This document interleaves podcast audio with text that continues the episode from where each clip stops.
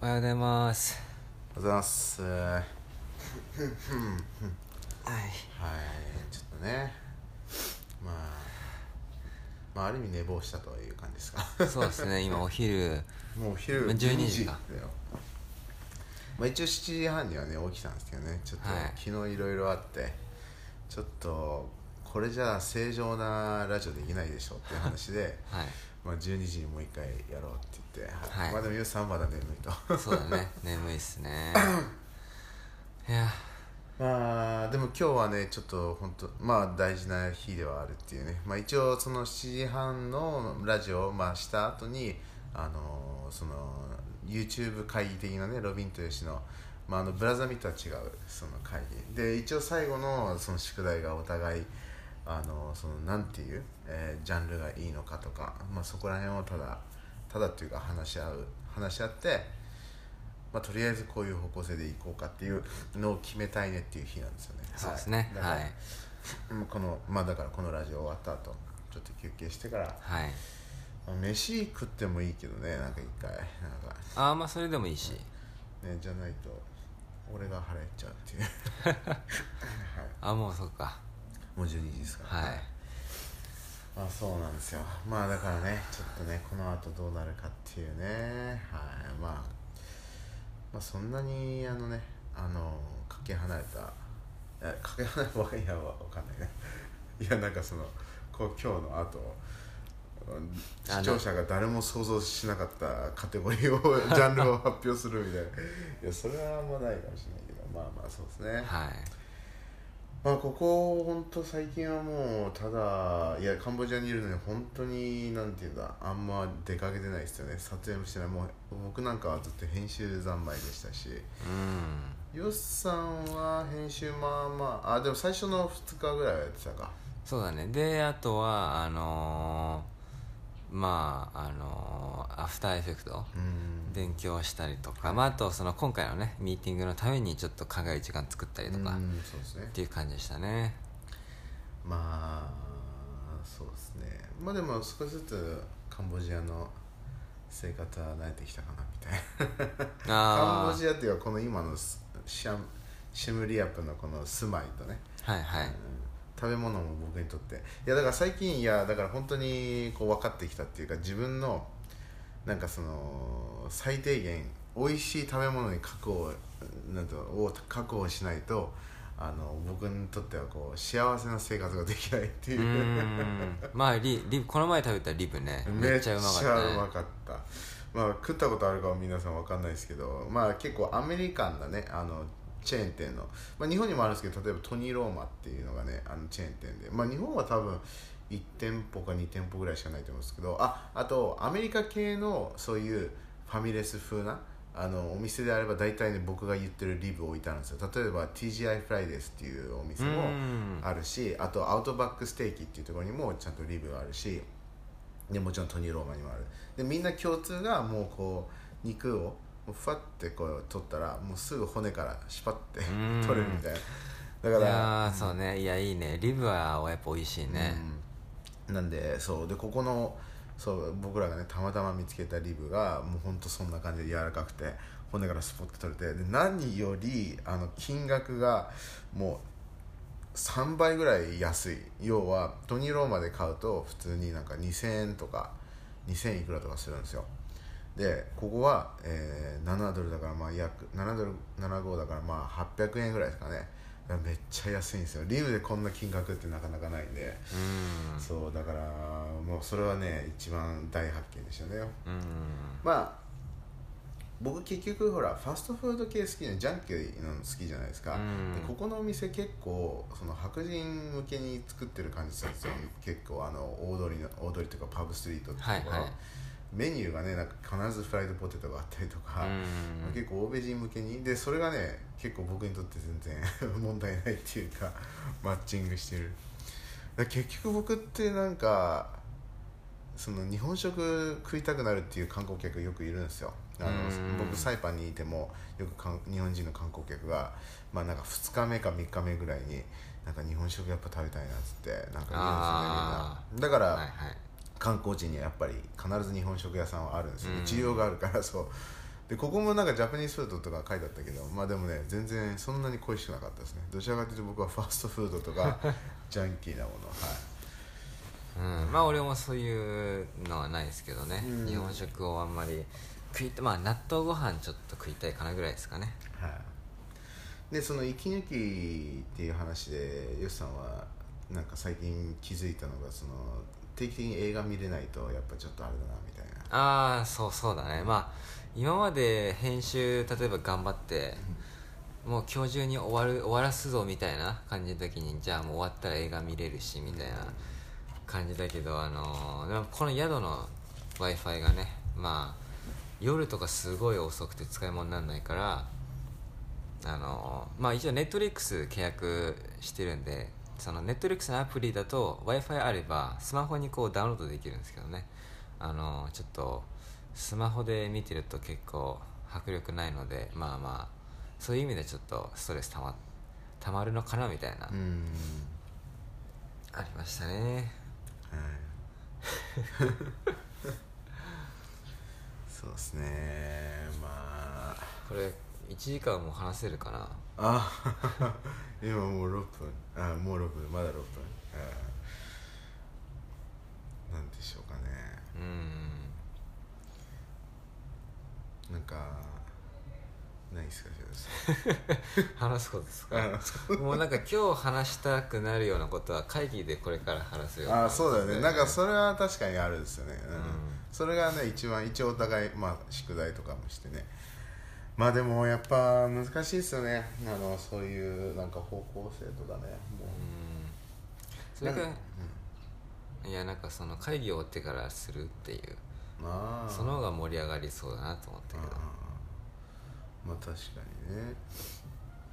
これえこれはどうなんですか？ここで止まってそこに上に乗せるってやつですか？まあじゃあそういう感じしましょうか。ああ。じゃあじゃああのはい。皆さんい一旦会議します 会議して再開した時にははいもうちょっと内容をシェアできるかなっていう感じではい、一旦切ります。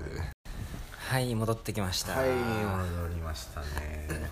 約34時間ぐらい過ぎたな。まあ飯食ってねはい。戻ってきてミーティング終わりまして。はい。まあとりあえずまあ結局結局最初のイメージに戻ったのかもしれないけど、まあ、最終的には、えー旅系スケボー YouTuber っていう、まあまあまあ最初要は多分最初もこういうイメージだったんだけどなんかこうちょっと俺らの中でもこうちゃんと話し合ったわけでもないし、うん。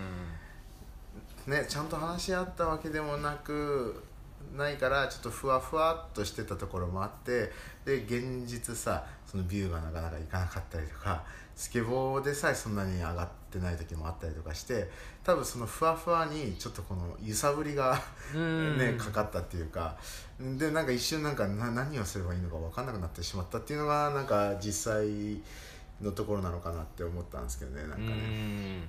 まあ俺が一回、まあ、旅系スケボー YouTuber っていうのはロビンの案で、で僕が言ったのはあの放浪系スケボー YouTuber にでまあ放浪っていう言葉の方が俺ら今はねがっちりプラン固めて移動してるわけじゃないから、まあ行き先決めずにフラフラするっていうのはマッチングするかなっていう話はあったんですけど、まあでももう旅っていう大きいカテゴリーでやった方がなんかいい意味でプレッシャーが生まれるみたいな、うんなんか分かりやすいかなみたいな。まあそうだね。分かりやすさはね そうですね。まあなんか実際はまあ放浪するのかもしれないんですけど、うん。まあただやっぱりこのジャンルっていうのはこう聞いてる人に分かりやすい方がいいのかなって思ったりしてうん。はい。まあまあちょっとでも結構ね深く話し合いましたよあのーそうですね。まあもともとねあのーよあのー、襟吉和の時からフォローしていただいてる方が多いと思うんですけど、うん。あのね、ヨウさん一回燃え尽きてましてね。はい。はい。そう。で一回燃え尽きててでそのお互い一緒にロビンとヨシ始めようっていう時にそこをちゃんとなんだろうそちゃんとその現実、まあ、あをなんだろう考えた上であのプラン立てようみたいな話もその時してて、うん。でその時の案があのその旅旅をするっていう、まあ、旅っていう要素をチャンネルに入れる。そうすることであのヨシさんにとって楽しいこともできつつ、まあ、旅好きだったからねヨシさんうん。旅だったりとかバックパッカー好きだやってたから。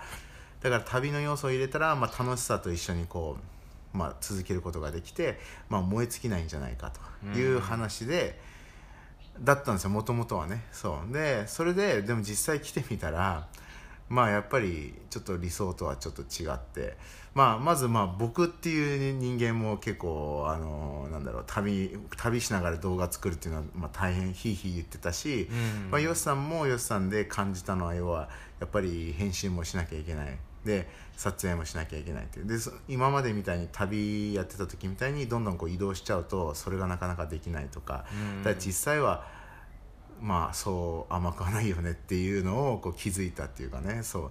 で結局そこでなんとなく僕の方で思ったのがそもそも僕とヨシはその楽しいことと仕事をこうなんつうの混ぜることができない人間なんじゃないかっていう、うん。まあ、そういうのを一緒にできる人間って結構いると思うんですよね。まあ趣味が仕事ですみたいな、うん。で断言する人いると思うんですけど、ん。で僕らもそういう人間かどうかってまあやってみないと分かんないっていうのもあって、まあ、それが一番理想じゃんね。だってね,、まあまあね。趣味を仕事にしてそれでね息抜きも仕事することで息抜きができるみたいなさ、うん。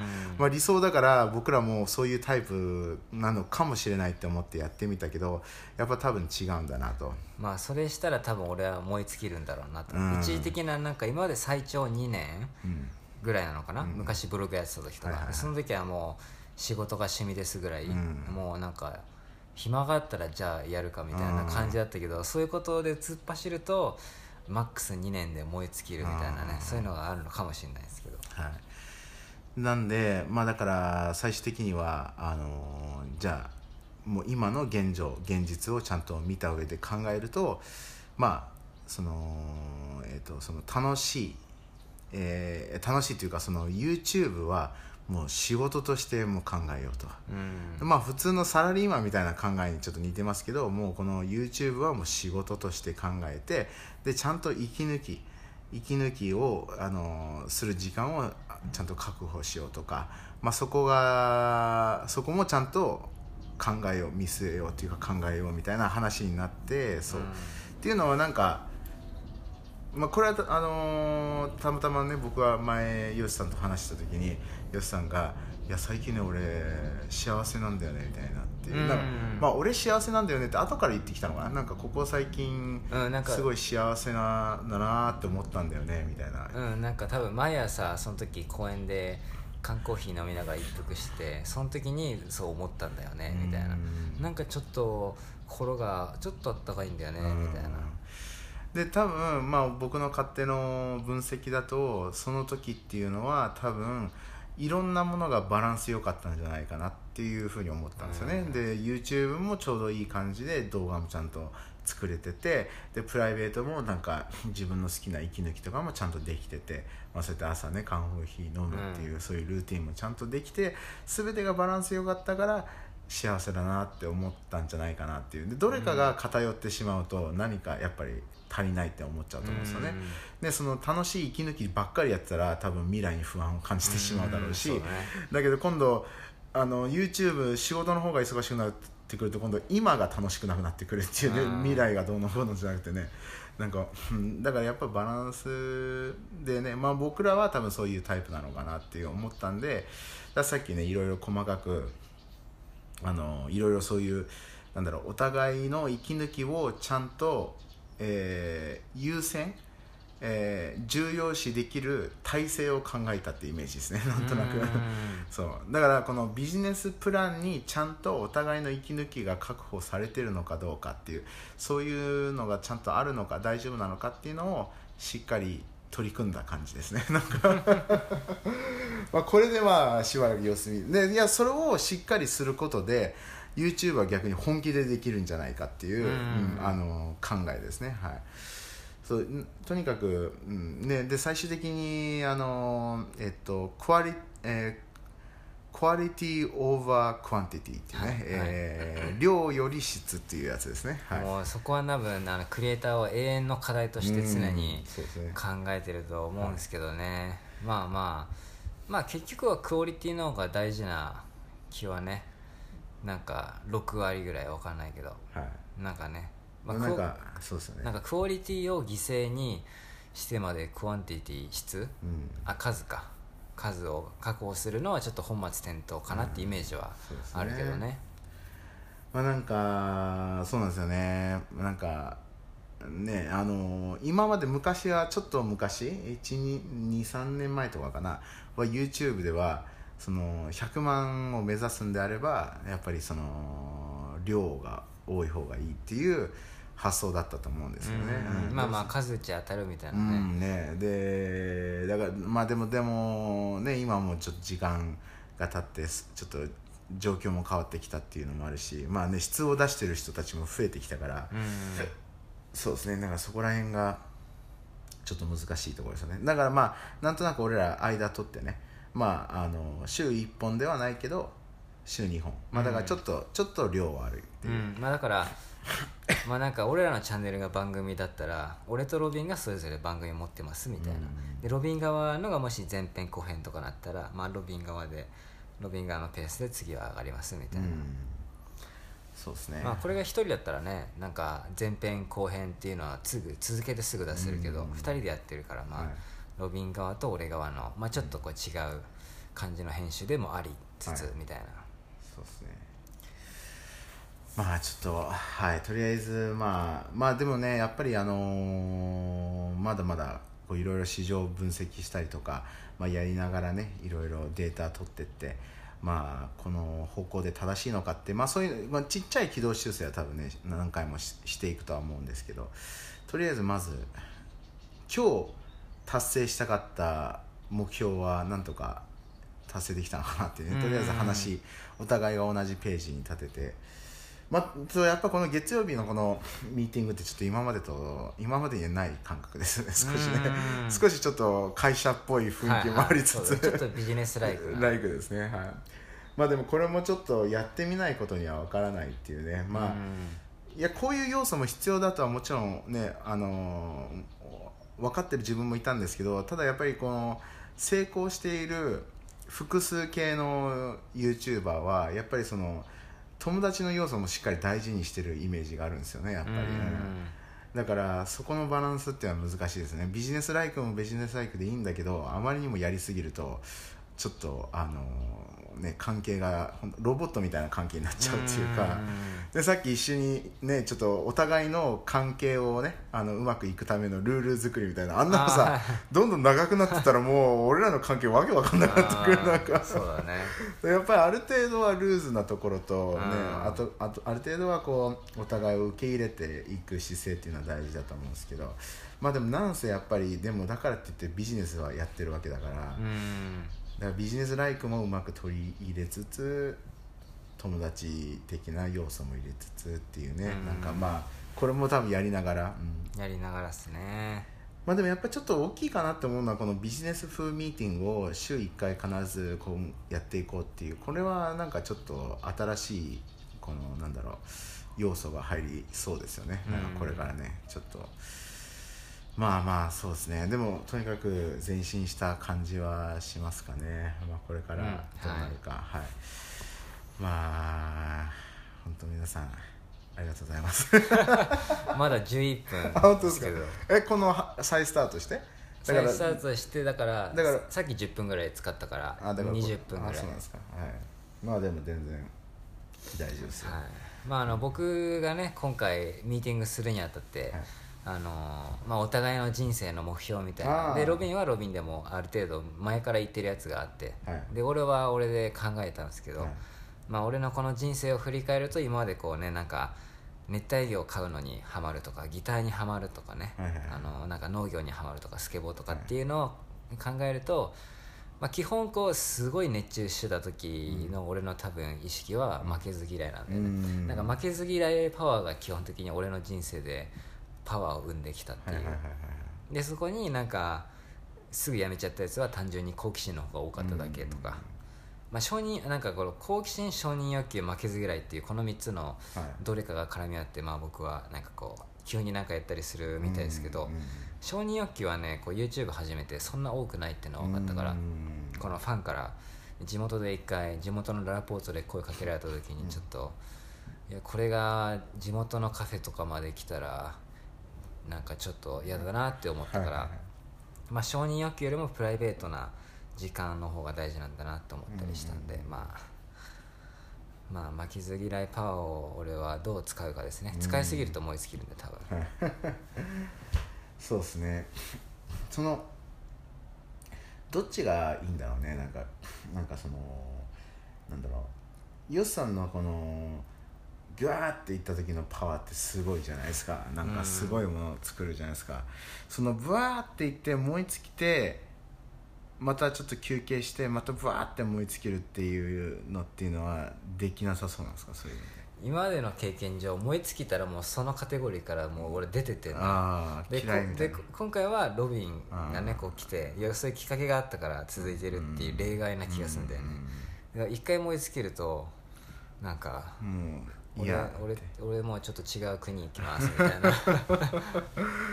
へえねいやそうなんかそうかそうなっねちゃそうなってのはなんか要は燃え尽きるって要はなんか自分が今まで楽しくやってたことに対して、なんで俺そもそもこんなことやってんだろうっていうふうになっちゃうから。なあねそうだよね。なんかそこなんとかできないかなっていうねなんかのまあだからそこは多分あ突っ走ってる時って多分こう客観的に見るペースが少なくなるんだよね、うん。だから定期的にその息抜きとかして、うん。まあ、そういうのを確保したらちょっとスピード保ちながら燃え尽きないのかもしうれないけど、ん。そうだよね。そこなんかねなんかまあ例えば別にヨシさん一人で解決できるんだったらそれでもいいけどそれをなんか例えば二人がかりでなんかできるんだったらそれもそれでいいしね。なんか、ね、ヨシさんのその最高レベルのね最火力あの一番トップ火力出してる状態を何回も出せたら最強だよね。ね本当にすごいからねヨシさんの火力。まあね。まあでも今までそれは一人でやってる時に起こったからで今回は二人だからそれがね二人でどう変わるかっていうのはねね本当にポケモンカードで言ったらリザードンだと思うんだよね。エネルギー8個つけてやっとすごい技出るんだけどでもんそれ1回使ったらもう エネルギーまたつけるのに大変だみたいな。そうですね。まあいなんかなんかそうですね。そこね大きいですよね。いやね何回か見てますけどそのうわーっていう時はねそう、なんか一瞬さ一瞬何回かさタイそう一瞬タイで何回かちょっとヨシさんおおってなった瞬間があった気がするのね。なんかあのへいやあのなんか例えばそのトゥクトゥクの動画出してい一発目出して、うん。でビューがなんか1000いかないぐらい、うん。あまあ2000ぐらいかな。その時にさ、ちょっとうんまた頑張んないとなみたいなっつってなんかこうフェイスブックのグループページいろいろああ入ってさ。あげてたね。うんあ確かあの時ね。なんか一瞬なんかブーンってなったじゃん、ね。ただ、うん。なんかちょっと俺のせいなのかなって思ったのがなんかちょっと俺がなんかのその時なんだろう一発目喧嘩かなわかんないけど。あそれでちょっとこの考えなきゃいけないことがたくさん増えちゃったからうん。なんかそれに対してちょっとこう減速しちゃったのかなと思って。あーどうなんだろうね。何回かそういうのあった気がしたんだけどそうでもないかな。なんかタイミングがなんか超超昨日はなんかちょっとモチベ上がりそうだって言ってで今日喧嘩しちゃったからああーなんか俺が止めちゃったかなみたいななんか。ねだって確実に減速するじゃん喧嘩するとそこで、まあまあまあまあね。そうね。それかそれはそうじゃなくて自分でちょっとブレーキかけたのかね。どうなんだろうね。でも何回かでもねまあまあいろんな要素はあったけどね確かにね。まあなんか何回かこのヨシさんもねちょっと一気にしなきゃいけないみたいなっつってうん。結局ホテル一回ね違うホテル泊まったりとかしたもんうね、んそうだね。でもべおお互い部屋別々だったらもうそういうのあんま必要ないよねなんか、うん。ね。ただやっぱこの今カンボジアでいるところは本当にインターネットだよねもね。そうだね。ネット遅いからね 部屋がな部屋のインターネットが早かったらもう完璧だよなここ。そこってなんか探すのは難しいよね。確かに分かんないよね。行ってみないとね。口コミを頼りに行くしかないよね。そうっすね。まあ。まあでもなんかとりあえず2020年か。スタートはすごくいいんじゃないですか。なんか、はまあとりあえずここでしっかり動画作ってもうでも本当に今日話し合った後で普通に考えると、まあ、結局は継続だよねなんか。うん。そこだよねなんかマジで。難しいっすよね。そうだね。まああとなんかあのちらっとあのロビンに前話した前話したっていうか最近なんかこうなんだっけな。あの要はこのラジオの配信って今アンカーってアプリでやってるんだけど、はい日本にこうスタンド .fm っていうアプリが、うん。なんかラジオ配信アプリがあって、うん。で結構いい感じで、うん。あの見てみたら要は俺らのラジオって基本1時間話してるから、うん。他のそういう音声系の SNS って1時間上げられるとかあんまなくて、うん。でそのスタンド .fm もそんな感じで1時間はなんか上げてる人いなかったんで、えー。なんかそこがねあのやっぱ国産のアプリが多分一番いいじゃん。このアンカーってアプリが日本に上陸するのかって言われたら一応なんかちょっと日本語はね対応してんだけどなんかもう当分来ないんだろうなみたいな感じもするから、まあ、どっかでねいい感じの国内のラジオ向けアプリみたいな出たらね引っ越しもありですねっていう話をしましたうね、ん。確かにね。まあ、だって一応これアンカーでボイスメッセージ送れるけど、うん。ほとんど来ないでしょ最近あは。あはいはい。うんその辺がもうちょっとねインタラクティブにできたらあ要はみんなアンカー使ってないからってこと？みんな Spotify とかそういうの、多分ね、うん。要はアンカーで聞いてるまあでもこのアンカーが要は Spotify とか全部に勝手に配信してくれるからそれはすごい楽ででそのおかげで結構ねビューはうん。毎回100人とか聞いてくれてるんですけどなかなかね。うん確かはい、まあなんかもっとこのラジオなんか YouTube よりもラジオ今一方的じゃん、うん。俺らがただ喋るだけっていう、そこもうちょっとあこれだったらもうちょっと交流できそうだねみたいな、うん。さっきのスタンド FM っていうのはライブ配信機能もあるのよ、えー。だからライブ配信でそのインスタみたいに、まあ、俺らの顔は映んないんだろうけどコメントを読みながら進めたりとかできるみたいな、えなんかそういう選択肢があるサービスとかねー確かに。出てきそうだけどね、うん。まあなんかサブチャンでもいいからやっぱりあの載せた方がいいのかな。あー。なんかさ、その俺が知ってる東海オンエアって人のうん。ラジオは YouTube でねメインでやってて、うん。画像はねあの動画はなくて静止画でね、うん。でただラジオしててでそのコメントをとか、まあ、要はあのお便りをねもらってやってるから、うん。なんかそういうふうにこうインタラクティブなラジオにしたらもうちょっと、まあ、なんだろう見る人も増えるのかなって思ったりして。そうだね。そうですね。なんか YouTube でも何でもいいからなんかメールくださいとか、うん、まあそうですね。とか。まああとなんかねいや今ふとそうやってインタラクティブで思ったけどなんかリアルにねあのーなんかここれからタイに行きたいと思うんですけどなんかタイのこういう情報がなかなか見つからなくてちょっとロビンとヨシさんちょっとその情報をゲットしてもらっていいですか？っつってそれを動画にするとか。あ ね、俺らの英語力とね、まあはいはい。バイリンガルと、まあ、あと俺らのこのスケボーっていうのはさ一つ使える俺らの強みでもあるんだけど、要はスケーターっていう人と仲良くすることができるから、うん。だからすぐに現地の情報を仕入れるスピードちょっと速くない？なんか普通のあ人より、ーはいはいはい、ね、なんかスケボーってほんとほらスケーターだけでちょっと友達になるっていうのはあるからさ、うん。ねだからなんかそういう力も使ってなんかねインタラクティブな動画コンテンツ。なんだろうな。こうなんかえっとなんだろう。なんとかっていう街の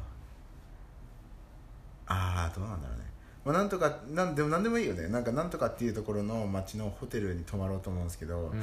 実際いいのかどうかっつってホテル代払うんでロビンというさん一泊してきてもらえませんかっつって。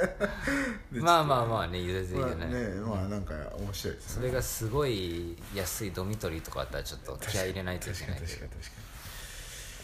そうですね。まあだからちょっといろいろね、まあ、戦略考えましたけどまあねちょっと動画内でちょっと質問コーナー入れようかとかね、うんそうだね、うん。まあなんかやっぱねそうだね。コメントに俺らがコメントで返すこともいいんだけどやっぱ動画でねたまにちゃんと名前も読み上げて。そうそういうのもねやった方が。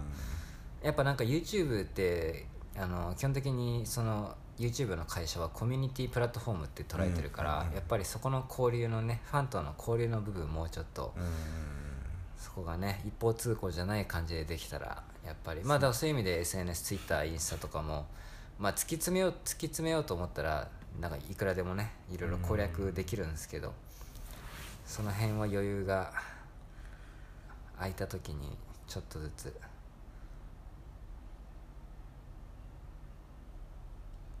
はい。ああなんかあセンテンスもう終わってたんですね。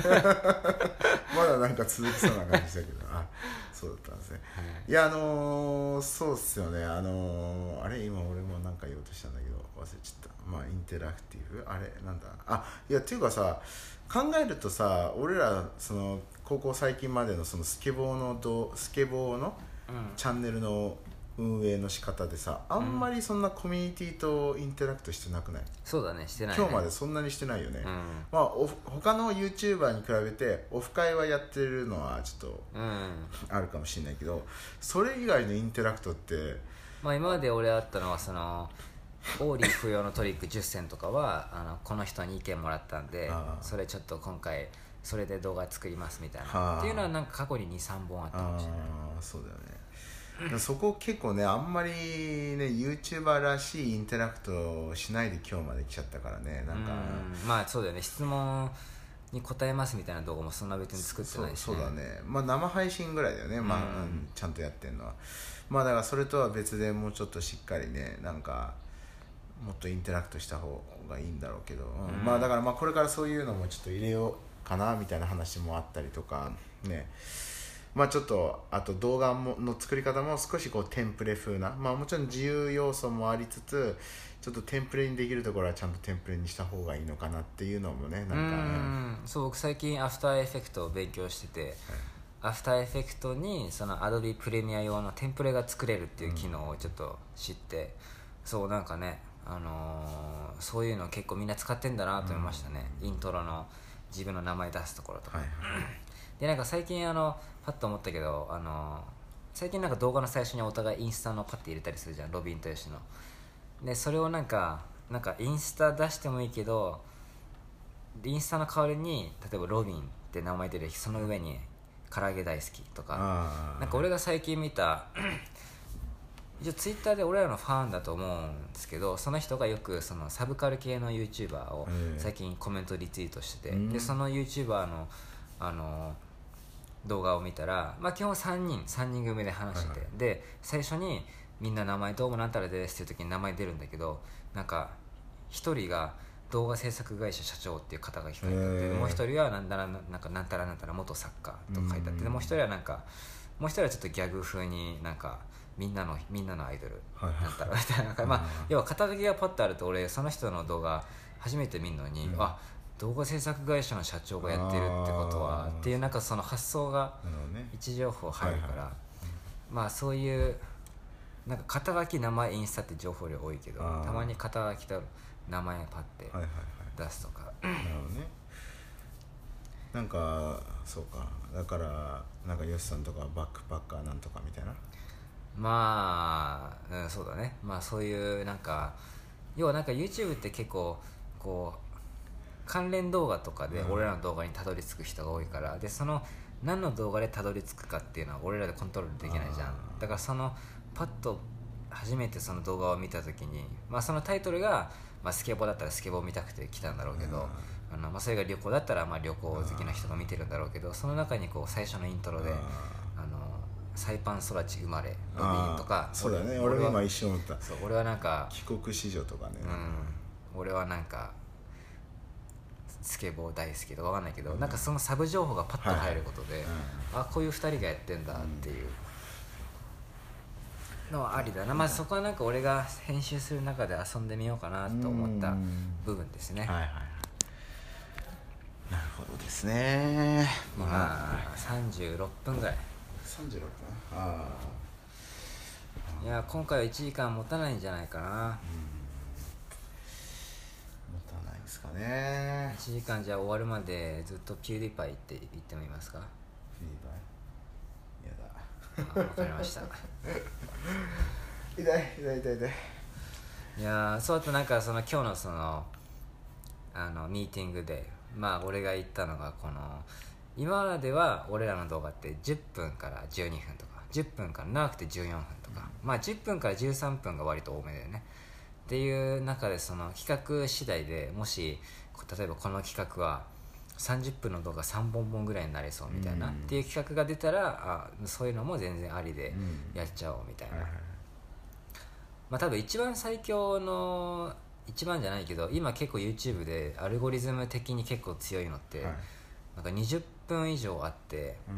かつ面白くて最後まで見ちゃうっていはいはいはいう動画は結局 YouTube ってあの、まあ、広告でお金稼いでるから、その YouTube 上に長くユーザーをあのいてほしいみたいな、なんかこう30秒の動画1回見てもらうんだったらなんか20分の動画を10分見てくれる人の方が多分 YouTube 側としてはあの優先したい、うん。まあなんかお金生んでくれるユーザーみたいな、まあ、感覚があるだろうから、まあ、長くて最後まで見たくなる動画は多分アルゴリズム的に、あのかなり強いんだろうなっていう、へだから無理やり長くするのはもちろんあれだけどね。そのために。ただこうこれはもう30分にどう考えても30分ぐらいでまとめないと面白くないでしょみたいな動画がなんか出したいってなったらもう全然ありなんじゃないですかってえいう、うん。そのぐらいのこの幅を持つっていう感じですかね 日本あんまないですよねなんか30分ぐらいの。うーんだ最近あの動画長めだから成功してる要因もあるんだなってものは中田敦彦の YouTube 大学だよね。基本20分以上あるじゃん、はいはい。まあ大悟とかも結構長いしね。うん。でも大悟でも最近10分に10分に収めようとしてる。ああそうなんだへ大悟ね定期的にアンケート取っててあの自分のあの、ん。YouTube のあれで。で何回かその何分がいいですかみたいな。30分20分10分で、うん。やっぱり一番多いのは10分。まあ極力極力みんなは気持ち的には10分で終わらせてほしいっていうのはあるのかもしれないけど、だけどその中でも面白かったらみんな10分しか見たくない人でさえ面白ければ30分ぐらい見ちゃう。うん、ねね。可能性はあるしまあそうなったらね、まあたまになんかねたトークしてるだけなのにさらっと2 3 0分見れたりする時ありますからなんかあのうんたまにあの人さあのレペゼン地球のやつ。あーはいはい。たまになんかそのなんか自分のまずなんか YouTube 始めた理由みたいなやつとかあーはいはいはいなん。かあれも多分2 3 0分だった気そうだがするけど、ね長い長いね。長いけどただ話してるだけだけどなんか最後まで見ちゃったりとかね、ここ最近なんかまた出してたんだよね。なんかなんかさ炎上新しい女のアイドルみたいな女の子を、うん。あの紹介するためにあなんかあれか。炎上系なんかセクハラしたみたいな。そうだ読んだ読んだ。でも実はなんか違ったみたいな、うんなんかっていう仕込ん仕込んでた仕込んだっていう。でそれがまたさらに炎上してみたいな、うん。でそれをそ弁明するじゃないけどの動画がなんか20分か30分ぐらい。うん。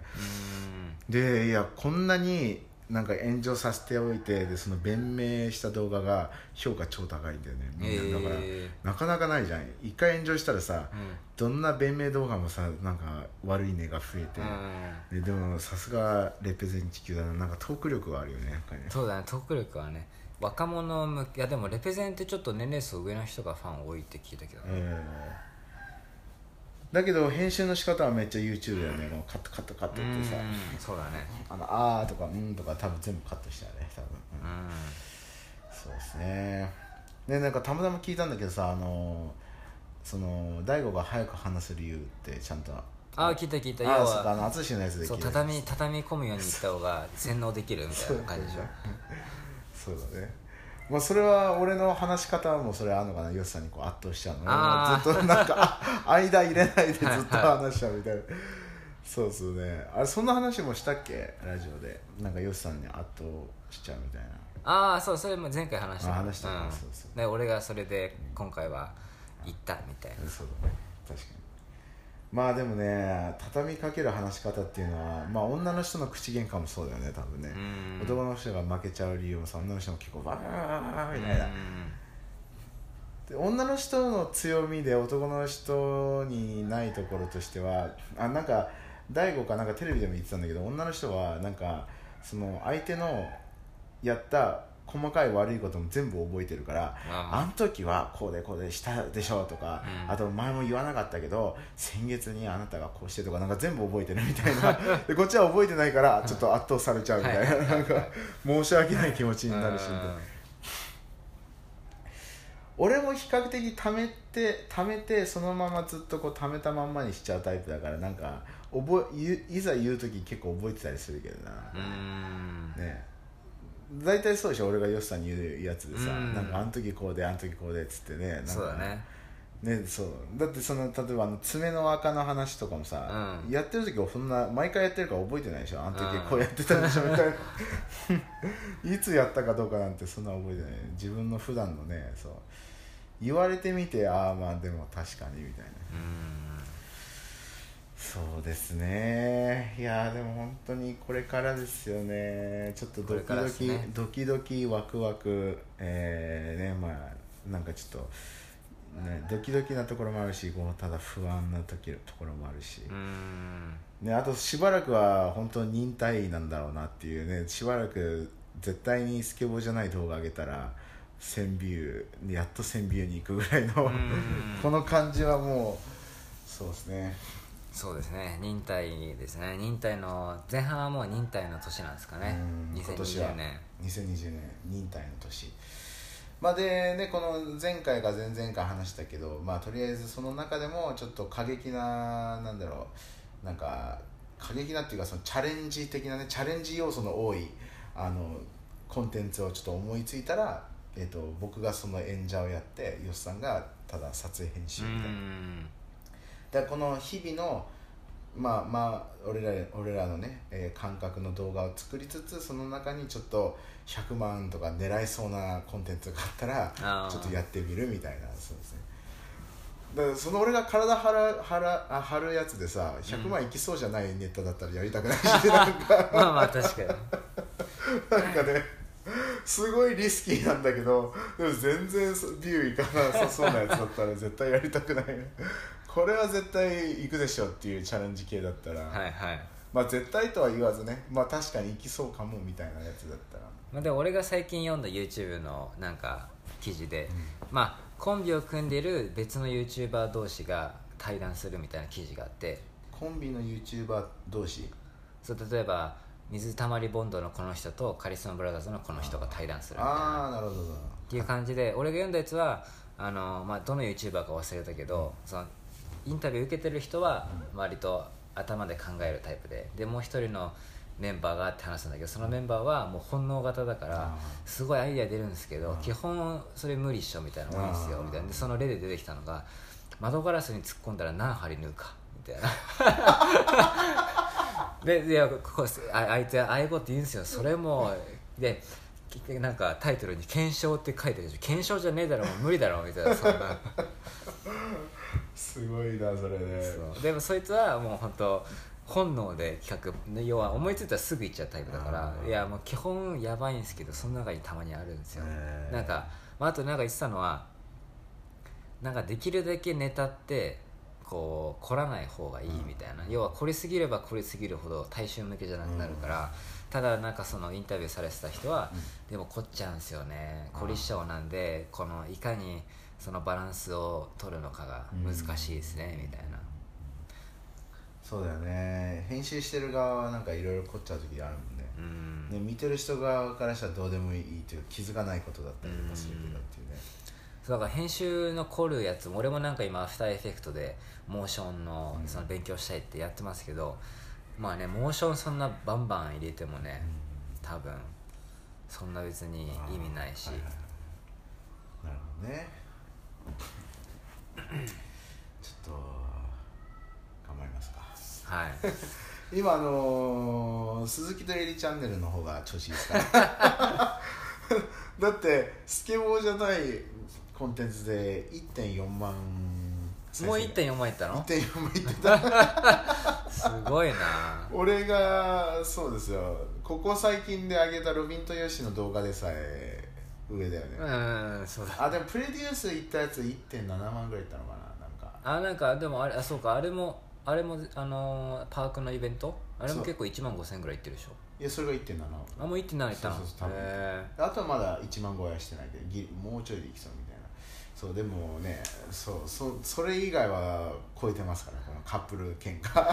しかもなんかどっかのまとめサイトが紹介してた まあね、もちろんあの俺の今まで経験にないほどのあのいいねと悪いねの割合だけどね、え 多分19いいねで11悪いねみたいな。ー ほぼ半々だ、あなんでね。いやーねこれはやっぱりあのそうですね。しょうがないですよね。もうコメントもねなんかあのまあ普通におおなんか面白いとかいうコメントもあれば、うん。ちょっとロビン怖いっていう俺がちょっとねその前半でねあいいねいいねこれいいね これいいねみたいなこと言ってるから それに対してねちょっとロビン怖いって言ってる人もいればまあそうですねなんか、うん、まあまあまあねそのブスって書いてあったりとか。あ まあまあもう際どいラインですよねあれはね。人のね動画撮ってアップしてるしねなんかね。んまあもうとにかくあのあのチャンネルは赤版になってもいいぐらいの気持ちで僕は載せてるんで。今日もね実はアップするんですよ、うーん。今日はそのマッサージ行った時の話をああはいはいはい。であさっては、えーチャイさん？チャイさんはい。そうですね。チャイさんまあ一応今日俺アップする動画もチャイさんのやつも一応18禁にはしましたけどおねー。まあ赤番食らってもいいけどまあできる限りのちょっとちょっとした、はいはい。あのねあ安全策は取りますけど。あそこでもやってるの？18歳以上に。あもちろんもちろん。ああ。そうであなるほどね。まあねでも一応ねこういう過激なのを上げて、まあね、登録者増えてってでそこでこうあロビンとヨシチャンネルっていうメインチャンネルがあるんだって言ってあっちからこう少しでも流れてくれたらまあ、うん。一番理想かなっていう、うん まあそんぐらいのやつですけど、はい。まあ。最近 TikTok ね俺全然やってない。でもなんだかんだもう今フォロワー6200人とかねえーいますから。ね。はい。まあちょっと。こんな感じで終わりましょうか。終わりますか？はい。まあまあ50分ぐらいはねはい。経ったと思うんで。あ本当ですか。まあねちょっと今気持ちがねあのプラス思考で高ぶってるところもあるんでねもしかしたらラジオ聞いてる人からしたらこういう会話あんまり楽しくない。むしろ俺がこうもうあロビンやばいやばいもうストレス溜まってるみたいな。であのパンパンパンの時のエピソードとかねもう多分俺ももうなんか結構多分聞いてても分かるぐらい俺がちょっとイライラしてるっていうの。うん。そういう回のがちょっと面白かったりするのかもしれないけど。まあもちろんねあのアップダウンはあるんでね、まあ、今どちらかというとアルゴリズムが上がってるぐらいな感じですか気持ち的には、うんまあまあまあこういう回もあるということで、はい。俺ああとあれ明日俺撮影って言ったけど、はい。あのあのスケボーのアートギャラリー行くとしたら、なんか水曜からしか行ってないから。あじゃあ水曜。水曜とりあえず水曜で、はい。まあ、もし他でアイディア浮かんだらまあじゃあとりあえず水曜ってことで。ね。編集でも頑張らないといけないからね。水曜撮影して月曜はげ金曜か。金曜あげる。確かに。それはあ、ヨシさんだったらできそうな感じするけど。まあまあま俺はとりあえずちょっと単位で撮った動画まだアップしないといけあまあないです。僕もね今週はあのーまあこの今週はねしばらく僕もその100人のサワディーカップの動画上げるんで、はい。ロビーも大変なんで、来週からかなそのカンボジアっぽくなるのは。そうですね。はい。まあどんな動画撮れるかちょっと分からんですけど。はいまあ聞いてる方あの一応あのアンカーにはボイスメッセージっていう機能はありますんでよかったらコメントとか、はい、気軽に送ってもらえると嬉しいです、はい。じゃあこんな感じで終わりましょうか。はい。ありがとうございありがとうございました。また次回。はい